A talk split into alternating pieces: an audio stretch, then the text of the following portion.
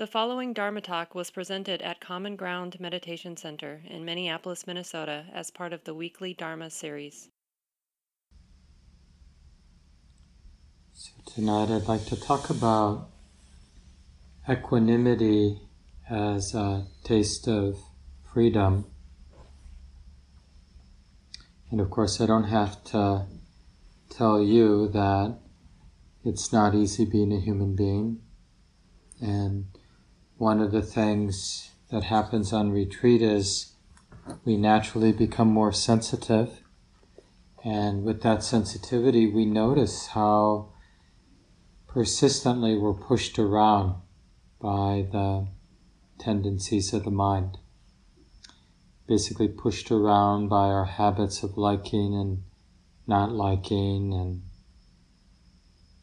hopes and fears, all the dualities and even when we sense authentically that we're suffering, like real, some wisdom, you know, we really get that we're getting pushed around.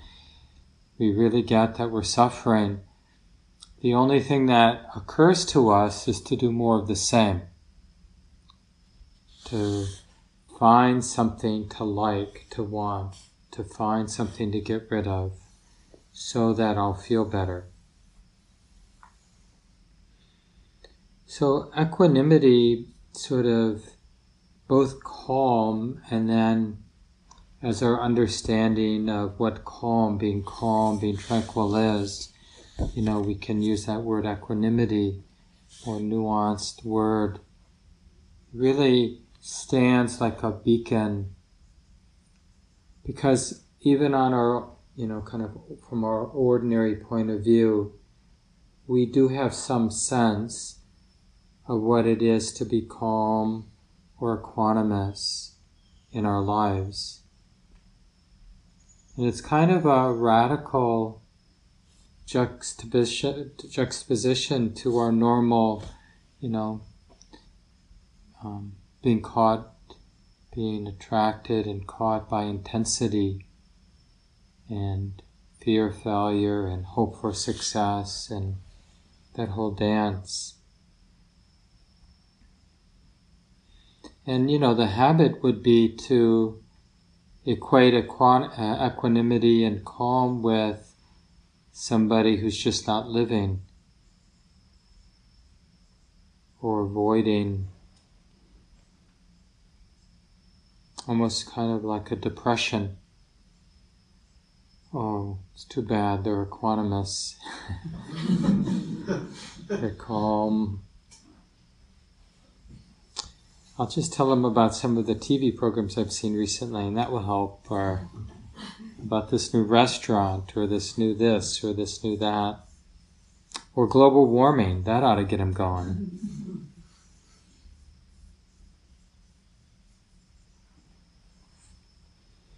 And equanimity in the text in the Buddhist tradition is often aligned when it's talked about with mindfulness and clear comprehension. So it it really isn't something that stands apart. It really is connected with being connected, with being real, with seeing clearly the way it is. And that's so interesting because normally we would presume that being intimate being connected with the way it is would evoke agitation. You know, how many of us have fantasies about getting away from it all? Whatever, you know, our fantasies might look a little different, but it's basically some vision of not being tormented by life, by what we find agitating in life. And what the Buddha is saying is that the more, this is sort of the, the basic premise of freedom and equanimity, the more the mind is connected, the more the mind is intimate, the more the mind and heart feel and see things as they are, the natural result is equanimity, not agitation, not restlessness, not upset. That's sort of an interesting presumption. I mean, for me, it seems worthy of checking out. Like, is that actually true? And we're getting little doses of that on retreat because we're sitting here in the relative simplicity of the schedule, not a lot happening, sitting, walking, sitting, walking, sitting, walking, lunch, sitting, walking, sitting, walking. so basically, it's not that exciting. And in that relative simplicity, we see all the unattended, unfinished wounds and sorrows and hopes and dreams, they will arise. I had some poignant memories of elementary school today that I don't remember having in decades and decades. You know, all the strings that can be strummed will be strummed on retreat, right? Anything, any heartstrings that can reverberate generally something will arise to cause them to vibrate. And we'll have that poignant and sometimes really intensely unpleasant, intensely pleasant, but we'll have a lot of poignant feelings. And it will always, you know, because of our conditioning, because it feels, life feels, the heart feels so meaningful, it always feels like somebody should do something. Like I was thinking, oh, I really should reach out to those people. I got an email from three people who I went to grade school, uh, first grade through eighth grade with. You know, literally people I haven't heard from since I was, you know, whatever, 14. Uh, but the school and church I went to Catholic school for the first those first eight years of elementary school and middle school, but they, they're closing it down in North Minneapolis where I grew up. So they were reaching out, just letting me know, and uh, you know, it's just it's interesting how all of that memory and the feelings that go with the memory like it's hard to be both intimate and just let it keep moving. You know, the mind wants to determine some action or some resolution of what's being felt instead of being content, equanimous with the poignancy of whatever's being felt.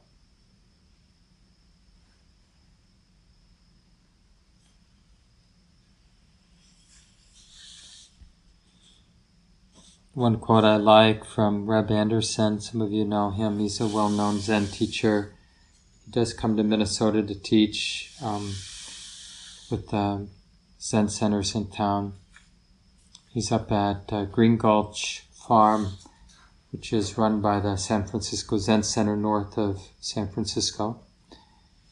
And, uh, but in one of his books I read, he has this really simple statement where he says, ordinary people are vulnerable some of the time, and something like wise people, well practiced people, they're vulnerable all the time.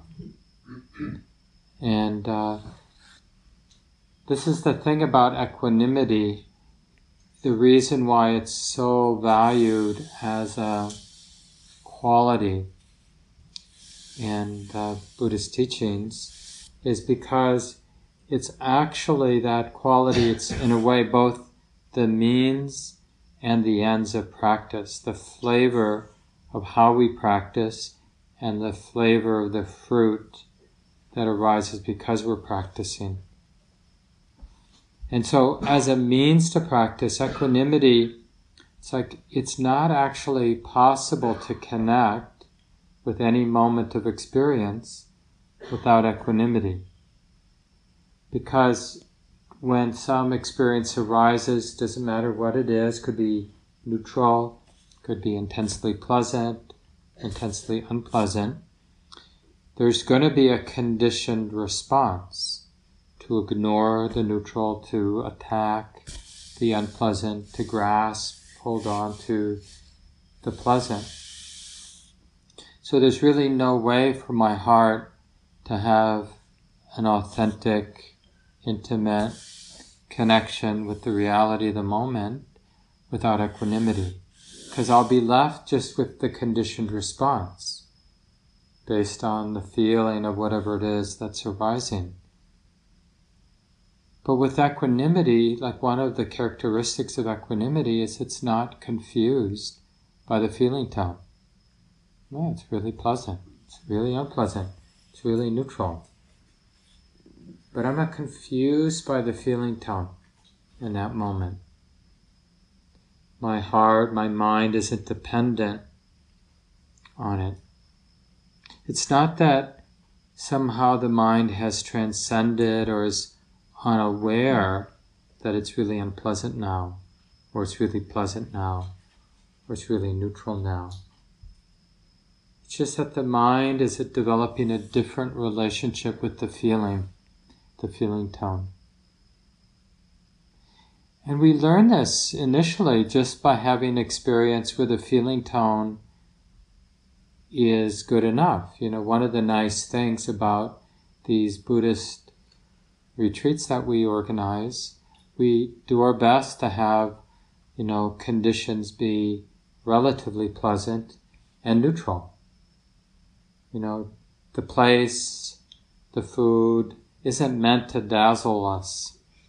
Right? It's meant to be nutritious and to help set aside the kind of anxiety that would be there if we felt like we were being starved or that, you know, wasn't interesting enough. So it's not just oatmeal, but it's prunes and walnuts and granola and raisins to put on the oatmeal. So it's it's got something there that makes it feel like uh, yeah that we can be intimate with it, we can receive it. So we we take advantage of times that are relatively neutral, where contentment comes relatively easily, because we can get a sense of that flavor of equanimity. You know, it doesn't last long, but sometimes when we sit down in the meditation hall, the first few minutes there's some equanimity with the bodily posture before it starts to hurt, right? Oh yeah, this isn't so bad or the, the beginning of the walking before we get bored, or the mosquitoes start to bite or something. You know, oh yeah, this is good. Or the first few days of the retreat, or first few hours of the retreat. Oh yeah, this this should be fine.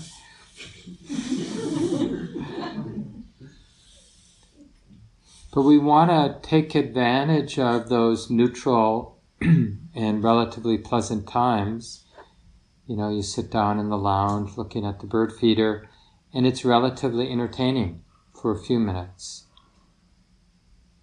And to just notice the mind when it doesn't need the moment to be different than it is.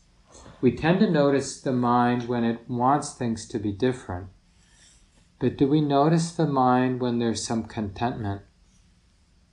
And this means we're starting to be interested in and value calm and equanimity. Oh, this is interesting. This is the mind that currently, in this moment, for a few moments, isn't actively needing the moment to be different.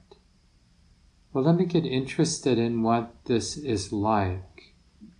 What is this? So, actually, then the object of awareness is that attitude of equanimity or calm or contentment or you know whatever the particular wholesome quality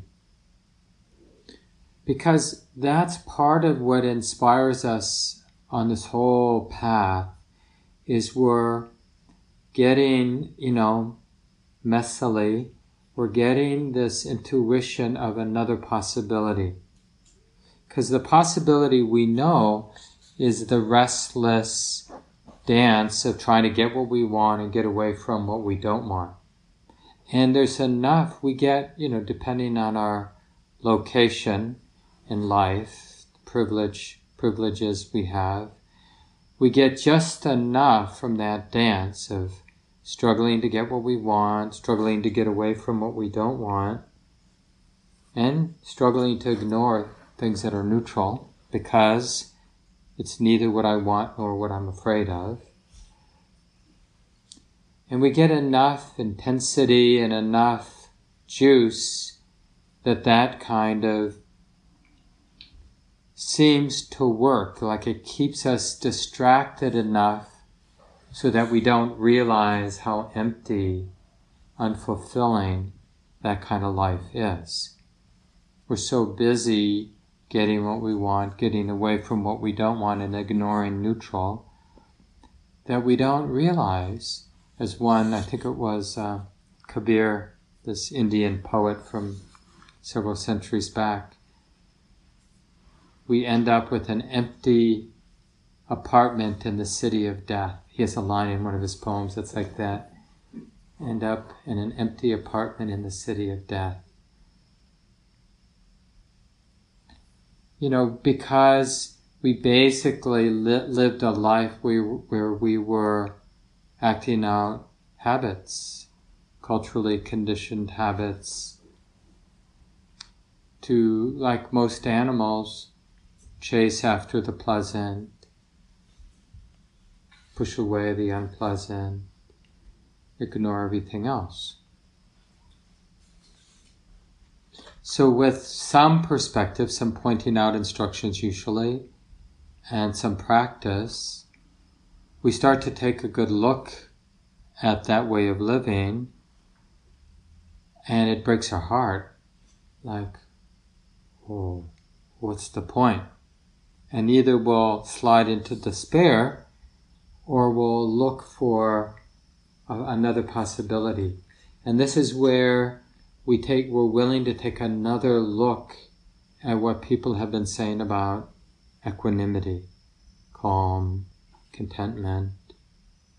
But it's really, these instructions are really pointing to a radically different relationship with experience even though we have some mundane experiences of contentment, like when the conditions, the circumstances are just the way I want, like I mentioned, we can really get curious about that now that we've gotten interested. We know that the contentment we're experiencing is temporary and dependent on the objects of experience, the objects uh, that I'm experiencing being pleasant or suitable. But we're interested in the mind that's not reacting, not needing the moment to be different. And we're wondering if this way of being could be, could possibly be generalized to any circumstance, even when the conditions or circumstances are not the way I want. You see, so we stumble upon equanimity when, you know, those times when things are the way we want them but we can get a taste. I mean, this is brought to the nth degree in concentration practice, right? Where we we on purpose train the mind to retreat from gross sense experience into the stillness, the silence, the simplicity, the empty space of the mind but we treated not being impinged upon by sights and sounds and gross level of thought. It's in this very still, quiet, spacious, refined space of the mind. And it's nice there. And so in that, the sort of, to the nth degree would be one of the jhana states, like the fourth jhana, that's characterized by equanimity, a profound, profound equanimity. Because the mind has retreated from the experience and the idea of good and bad. So it's so in its own space, away from kind of the more gross way of thinking and relating, that it's even retreated from ideas of good and bad. Right? So it that's why it's characterized by equanimity. But of course it's temporary, right? It's totally dependent on being in that really quiet, concentrated state of mind. Now we can get a gross equivalent, like I've been saying, when conditions are really the way we want them to be. Our partner is treating us the way we want to be treated. The cat is acting the way we like the cat to act. The weather's the way we like it to be. The news is the way we like it to be. Conditions at work are the way we like it to be. People laugh at our jokes. You know, all those that we got the right food in the refrigerator, good ball movement. You know, it's like everything's just right. And uh, we can know that, like a wise person understands that it won't always be this way. But while it is this way, let me notice, let me bring into the forefront, right? Mindfulness keeps something in mind. Let me keep this attitude of equanimity, this beautiful balance of the mind that doesn't need conditions to be other than the way that they are. Because now the mind can be both intimate, right? It's not distant, it's intimate, open, okay being a sensitive human being, and non reactive, peaceful, the peace of non reactivity. We get a little taste.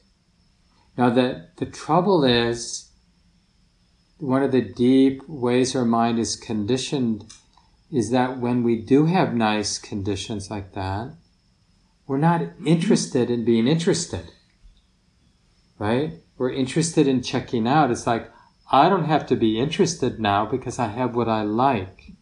So part of our conditioning is when things are nice, you don't have to be awake because you feel really good. You feel safe because conditions are the way you like. So the people who have favorable conditions are privileged and, you know, they have a beautiful body and respected in society and nice place to live and all of that kind of stuff. The tendency is to not be very curious. Right? Sort of, you know, I'm not sure if this, I'm reading into it, but it's sort of like, I don't want to be curious because I might ruin it. So instead, I'll be oblivious so that I, there's no chance that I'll do something that ruins my nice situation. You know how it is. It's sort of like we got a nice situation going.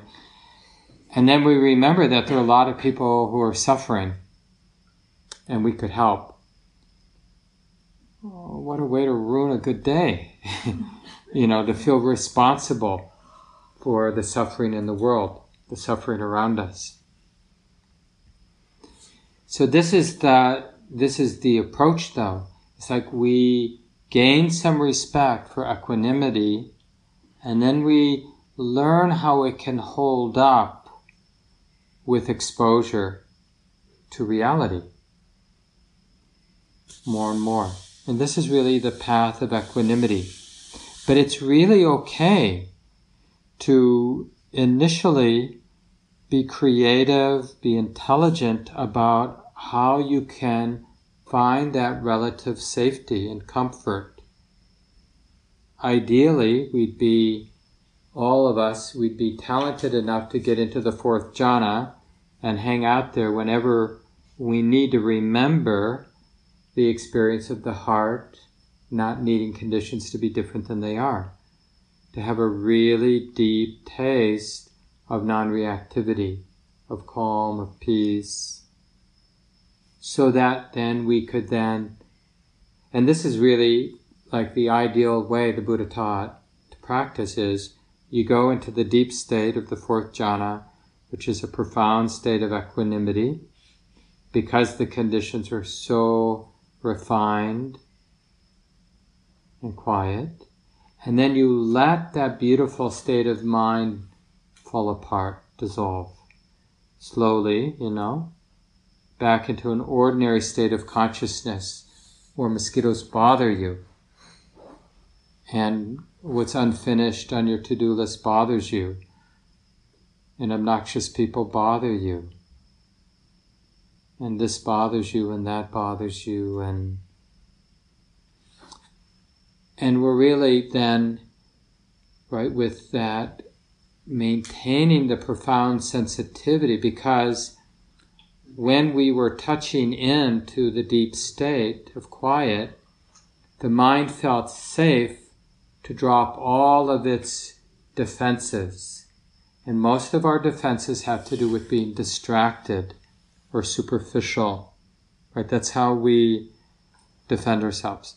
But when we're in a really great space, we don't need armor. We don't need defense. So we drop it all.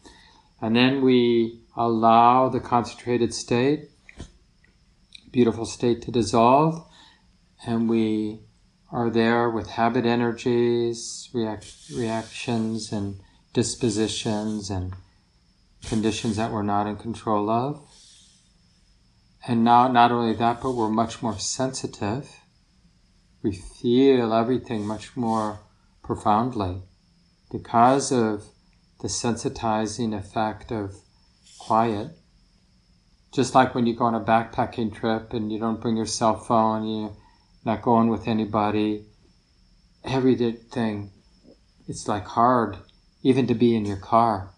I remember this is way back in the early 80s. I did this long backpacking trip. We had to fly into this remote area where the glaciers are in the in Alaska. We did a two week trip, and then we walked out uh, and uh, sort of very obscure place corner in Alaska. And the first place we got to, well, this uh, person picked us up, three big guys with all of our backpacking and ropes and ice climbing equipment, and threw us in the back of an old beat up car. and uh, so we just like piled in, and he dropped us off, and he drove for miles and miles. He was out hunting, I think and he dropped us off at this one building, which was like a bar, um, mostly for hunters. And the love bug was playing on the TV, right?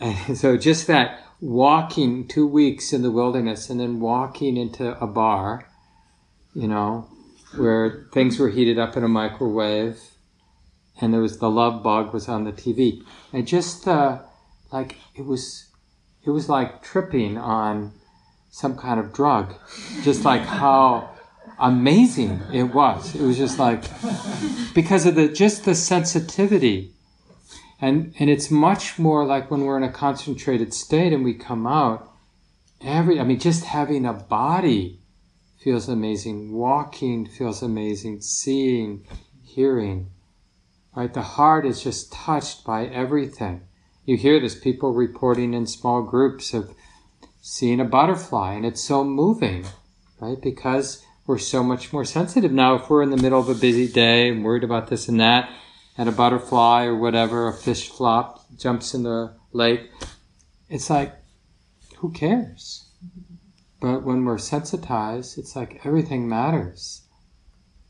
Somebody pausing at the door to let us go matters somebody arranging the shoes.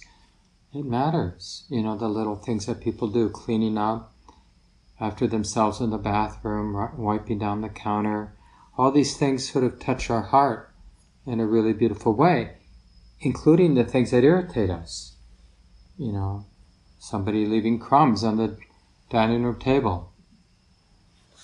What? Aren't they mindful? Right? And we can just like have a whole fit about something, you know, who, who knows what it was? We don't even know. I mean, we're just presuming. So this is you know, we think they, a lot of times before we do these retreats, we think it's sort of like a spa, nice conditions, we'll hang out. But because of the sensitizing effect of the practice, it's like everything bothers us. It's kind of a shadow. You know, we'd like the shadow in Dharma practice to be a bunch of equanimous people who are unshakable, you know, nothing bothers them. But actually, when you hang out in Buddhist center, you know, Buddhist centers or places where people are doing a lot of practice, you see like everybody's sensitive about everything. The kind of clothes they buy, the kind of scents, the kind of foods they eat, the kind of people they're capable or willing to be around. It's like, I need this, I need that, I don't want this, can't have that. And I'm not making fun of it. I, I'm sensitive too. I like my things. You can ask Gwen sometime.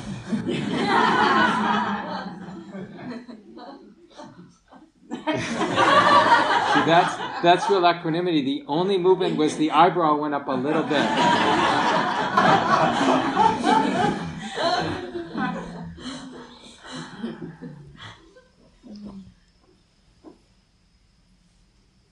so we can, um, you know, use this terrain of the the retreat, moving now into the middle and the sensitivity, and, and just play, you know, with this. Initially, it's just an idea. We fall, like I was talking about devotion, we fall in love with the idea of equanimity, the possibility of equanimity. Being sensitive in a messy world that I can't control, and being peaceful and doing what can be done and letting go. Like the Dalai Lama loves to quote, you hear him all the time in his writings and talks, quoting Shantideva, this 8th century Buddhist monk from India, very famous character in the Buddhist tradition. And um, he wrote this treatise, the Bodhisattva Way, the Way of the Bodhisattva, I think it's called. And uh, he says something, at least the way the, the Dalai Lama paraphrases it is, you know, if something bad happens, if you're struggling in life, some difficulties, well, if there's something you can do, do it. If there's nothing you can do about the problem you're experiencing, well, there's nothing you can do. In either case, why worry? Why get tight? If there's something you can do, do it. If there's nothing you can do, well, there's nothing you can do. And so this is sort of that, like why we end up falling in love and respecting the idea of equanimity. That makes so much sense. Reactivity doesn't make sense. Like with the fly. You know, like I was walking before the talk, and the mosquitoes were really bad now. And uh, it's like one of the things we learn is that freaking out about mosquitoes just attracts them, right? It's like we sweat more. It's like animals have a way of smelling fear. This person wouldn't be thrashing around if they didn't have good blood didn't have something to lose. Let me check it out. It's interesting. I mean, it almost seems that way. I don't know if it's just made up, but you know, when we're really cool in a equanimous way, really settled, really peaceful, it seems that bugs don't bother us as much. Right? No, I'm not. I'm not like like the new insect repellent will be a little booklet. Buddha Dhamma as insecticide or repellent. But it's just it's just kind of interesting to explore like what would equanimity how might non-reactivity how might balance, evenness, support this life in this moment? What would it look like? Does it help? Right? Because normally what we're doing unconsciously, because we're just acting out habits, is as if we were to say out loud, you know, things aren't the way I want them to be. How about I get reactive? Know, how about I begin to struggle? How about I complain? How about I fantasize about something that's not going to happen? As if that's really going to make the unpleasant conditions I'm dealing with better. But that's what we do, right? A lot today. How many moments, how many minutes, hours was our strategy to feel good? Basically, some version of, I don't like what I'm feeling, so I'm going to try my best to not be here. Even though I'm going to be here, I'm going to pretend that I'm not here by generating a story and then pretending that that story is reality so that I forget the reality that's actually real. And imagine the mental construction is reality for a while until it gets a little old or a little stressful, and then it feels even worse to come back into the reality of the mind and body. So we're even more desperate for another thing to get lost in. So we jump ship from one distraction to the next, worrying about this, fantasizing about this. So that's what breaks our heart when we see that honestly, feel what that feels like, and then we're willing to explore the taste of freedom, right? Equanimity is the taste of freedom, and the means, this is why it's linked up, as I said earlier, with uh, mindfulness and clear comprehension. It's a term that's used a lot because when we keep the present moment in mind, that's mindfulness, then wisdom can comprehend how things happen, how things come to be. Because mindfulness allows the mind to see moment by moment, how things are unfolding. And so then the wisdom can comprehend cause and effect, basically. Oh, this is how the mind gets so discombobulated, so beat up, so oppressed. Oh, this is how freedom arises, how love arises, how forgiveness arises. Right? Because mindfulness, keeping the present moment in mind, it really sees like what are the supporting conditions, what gets in the way, what's helpful, what's not helpful, what's skillful, what's not skillful. That's the clear comprehension.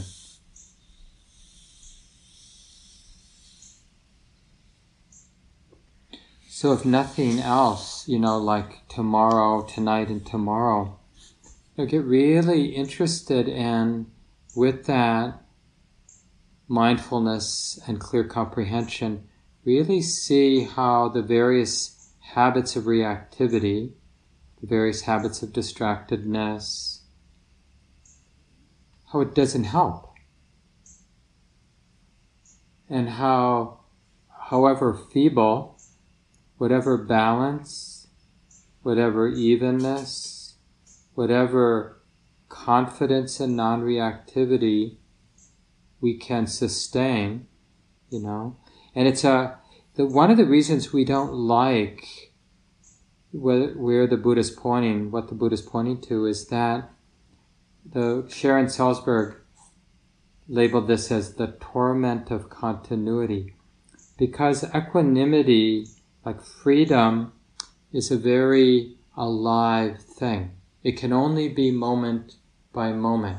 See, what we'd like is freedom that's a place that we get to. I'm in heaven and I'm free forever after.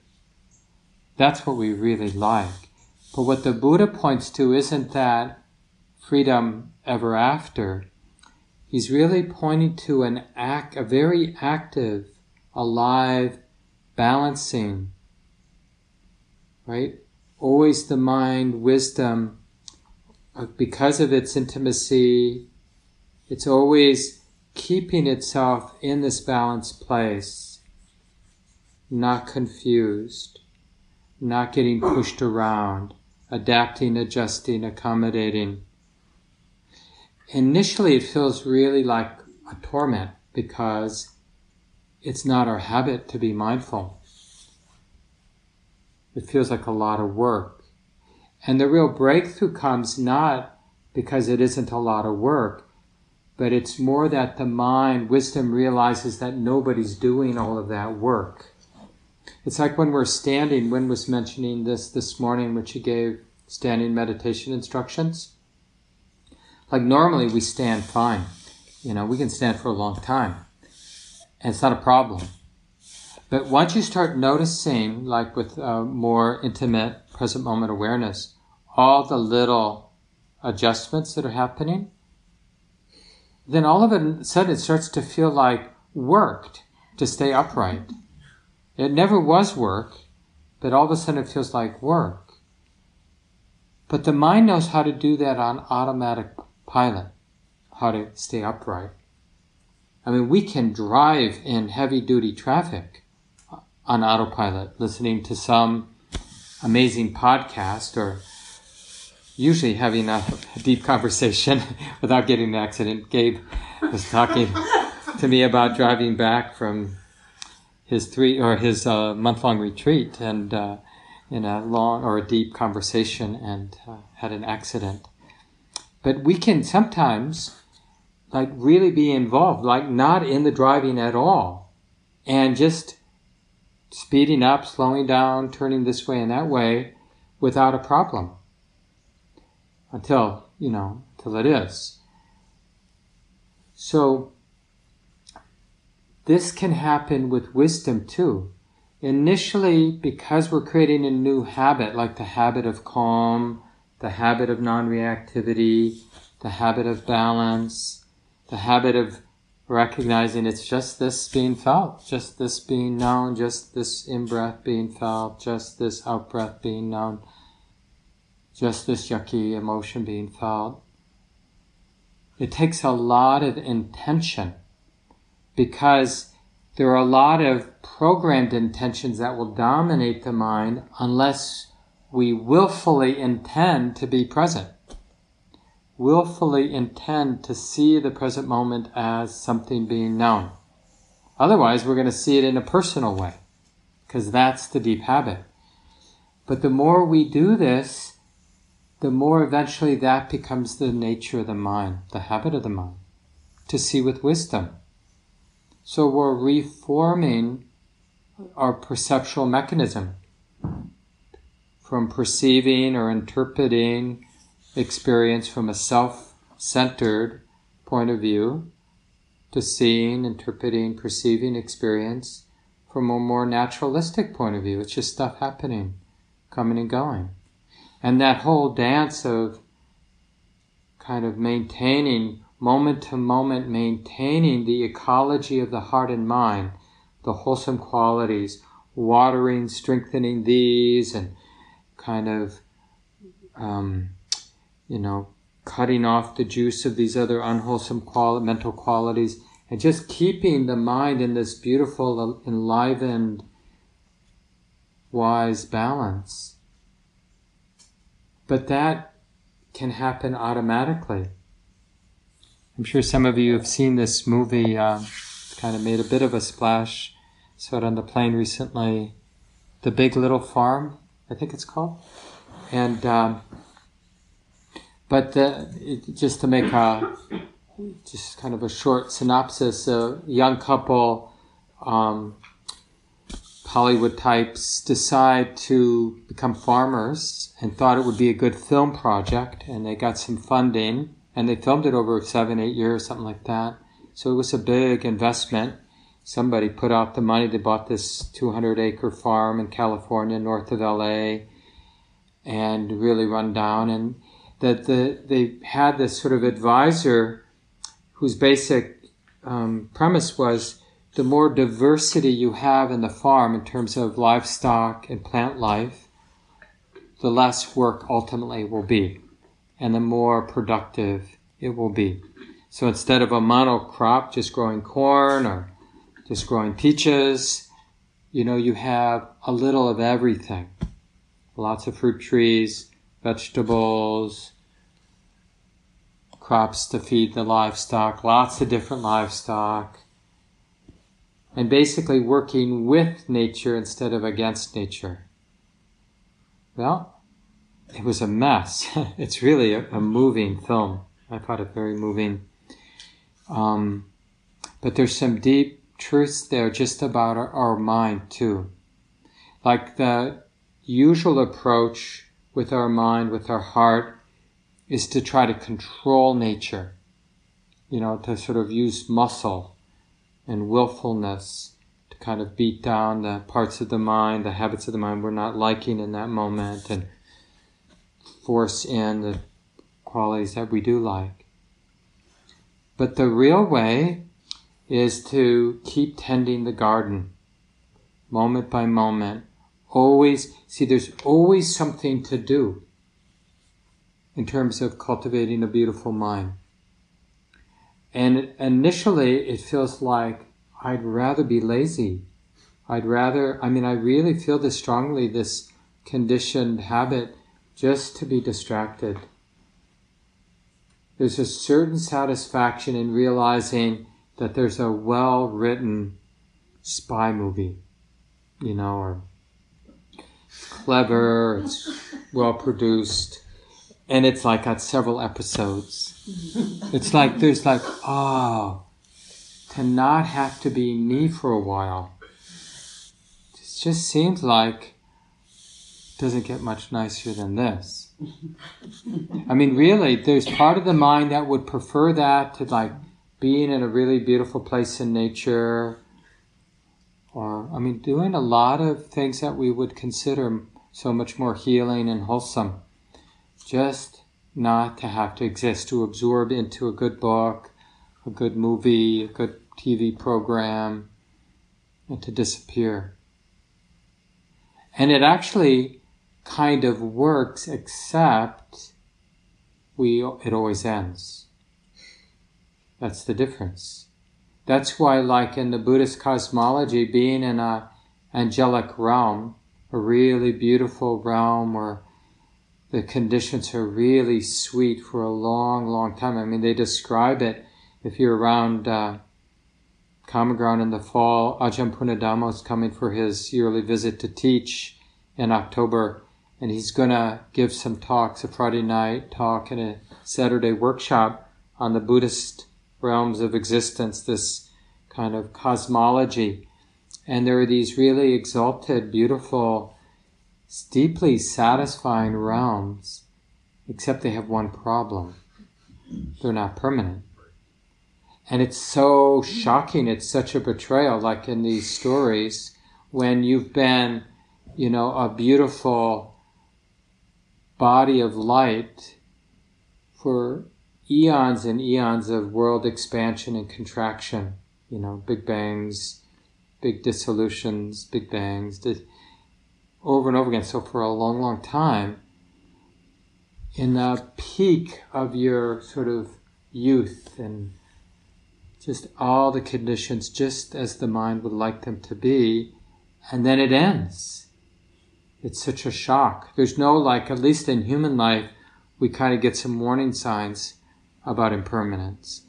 But as it's described in the, the, the sort of more subtle realms, there's no warning. You go from perfect youth to death very quickly. So you can imagine how disorienting it is. And then depending on the seeds and that angel, that celestial being's heart, they could go from there to being in a really dense or gross realm of existence. There's no guarantee because you were in a really refined realm that your next birth will be in a refined realm. Now, I'm not saying that this somehow maps onto reality, except that it's a useful story about why, you know, living, working really hard to get a beautiful place in Edina. Who aren't from Minneapolis, it's a nice suburb in Minneapolis, you know, where nice yards and interesting restaurants and or whatever, you know, condo in downtown Minneapolis for some of you, or you know, an artist loft in some wonderful place. So whatever would be just the ticket for you, right? The trouble is it ends. And so keeping equanimity, this non-reactivity, then we actually get interested when there's knee pain or when it's humid or the mosquitoes because it allows us to explore the happiness of non reactivity instead of the happiness of getting what I want, but knowing it's going to change. So it's not really happiness, right? It's just a temporary landing place. When it comes our way, when they serve the meal you wanted, then definitely notice the pleasantness of that. Or when you get to bed at night and it initially feels really good to be in bed, really let that land. It's really appropriate. You don't want to dismiss it, but take in the whole picture and this will end. So then, because we also have to practice equanimity with pleasant, where it's just pleasantness. We're intimate, we're really feeling the pleasantness, but we're not mistakenly thinking that it's more than what it is. Just like when it's unpleasant, not mistakenly thinking it's more than what it is. It's just knee pain. It's just the unpleasantness of boredom. It's just wanting the sit to end. Wanting the sit to end is just this feeling being numb. Is it actually in the way of equanimity, the peace of non reactivity, the peace of not needing reality to be different than it is. You see, the reason we call that in the Buddhist tradition on the unconditioned is the peace of not needing conditions to be different than they are. How can you take that away from me? Can anybody take that away from me? The peace, this attitude, this understanding of not needing anything to be different than it is. See, that alone is not subject to change. When the mind understands that peace of not needing things to be different, that peace is dependable. That happiness is lasting, can be lasting. But the mind has to first value equanimity, and then, you know, with the valuing of, valuing of it, it gets interested. It explores the pleasant, unpleasant, and neutral experience in terms of the peace of not needing things to be other than they are. The peace of non reactivity. So when it's pleasant, we are intimate with the pleasant and we know it won't always be this way. So we're not building a self around the comfort that we have. We have comfort, we're letting it in, but we're not, our happiness isn't dependent on the pleasant conditions. And when it's unpleasant, we're intimate, relaxed, knowing that things come and go, knowing that things change. So we're not bothering constructing a self who's suffering because the conditions aren't the way I want them to be. I'm just not going to do that. It's true on this relative, from this relative point of view, these are not the conditions I want. These are not the conditions I prefer. But these are the conditions that are here now. And why would I, in the full light of awareness, why would I construct the sense of me who can't be happy with these conditions? What value is there in constructing that sense of me? How about I just be with these conditions? If there's something I can do that doesn't cause anybody harm, by all means, do it. If there's nothing I can do to make these unpleasant conditions go away, or nothing I can do that doesn't cause harm to others, then I'll just patiently endure the unpleasantness, but without being somebody who doesn't like it. That I don't have to do. I don't have to react to unpleasantness. And this is that, you know, uh, this enlivening attitude of patience is really closely linked with equanimity, especially equanimity with unpleasantness. It's an enlivened quality. It's not like bearing. It's like it's liberating to, you know, to what in, in any moment that the mind realizes, basically realizes I'm not dependent on these conditions getting better. From this ordinary point of view, of course, I want the conditions to get more favorable. But my happiness, my well being isn't dependent. And I'm finding this very useful as I'm my body starts hurting more as I'm in my 60s now, and uh, and just you know contemplating the facts of life, like where this is all going. and uh, it's like, oh yeah, my happiness doesn't need to be dependent on having youthful energy. Or the other thing, you know, is our world, I'm not sure it's actually in a worse situation than generally it's been over the last 10,000 years of our civilization, but Seems that way. And so maybe it will get a lot worse, and there will be a lot of unnecessary suffering, more unnecessary suffering. But do I have to suffer because the world is circling the drain? My heart can be moved. I can feel, connect with the suffering, but what value is there in being another suffering human being? The Buddhist teachings are very pragmatic in this way. We don't suffer because we have reason to suffer. We would suffer if there's value in it, but there's no value in suffering. There's value in compassionate action, right? There's value in showing up and doing what can be done. There's value in not being distracted, being sensitive, because it really allows for a more appropriate response, being connected, being intimate, seeing clearly. But there's no value in thrashing around because it's painful, because it's not perfect. It's like even the idea that conditions should be different part of what equanimity, the deeper equanimity, and I'll talk more about this later in the retreat, part of the experience of that deeper equanimity is understanding that things can't be different than they are.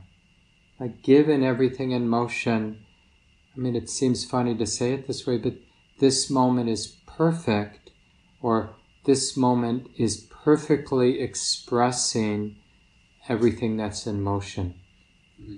It doesn't mean that there isn't great, terrible injustice. Clearly, things are not fair. There is not justice in the world. But things are perfectly the way they are. They're perfectly expressing, rather, the causes and conditions. And the appropriate response comes not from saying no, but from saying yes. Really connecting. Oh, yeah, this is how it is now. Let my heart respond with compassion.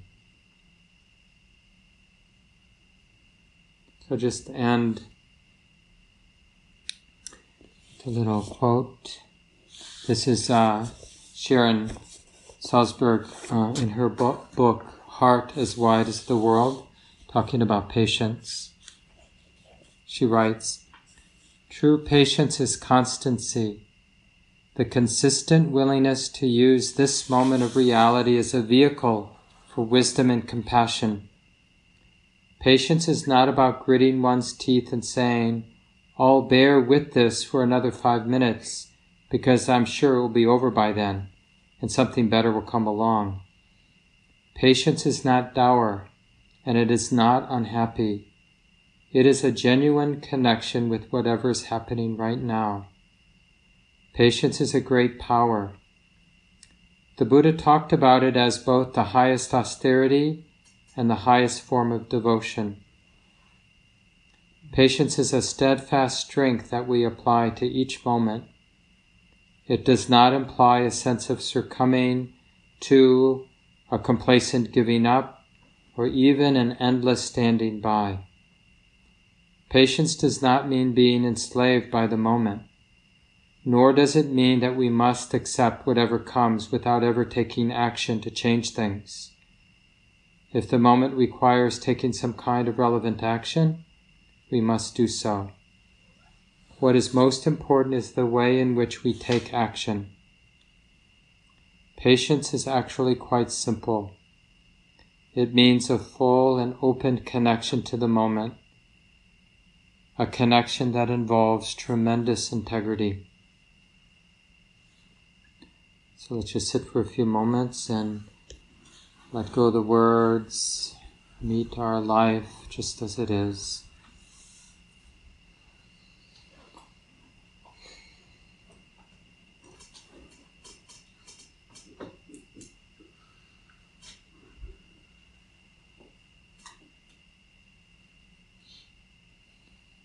Meeting our body, our heart with a lot of integrity now.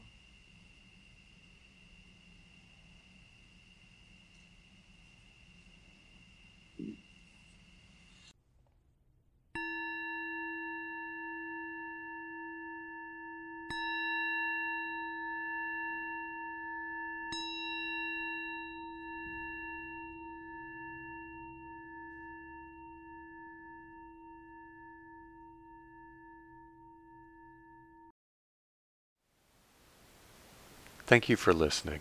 To learn how you can support the teachers and Dharma Seed, please visit dharmaseed.org slash donate.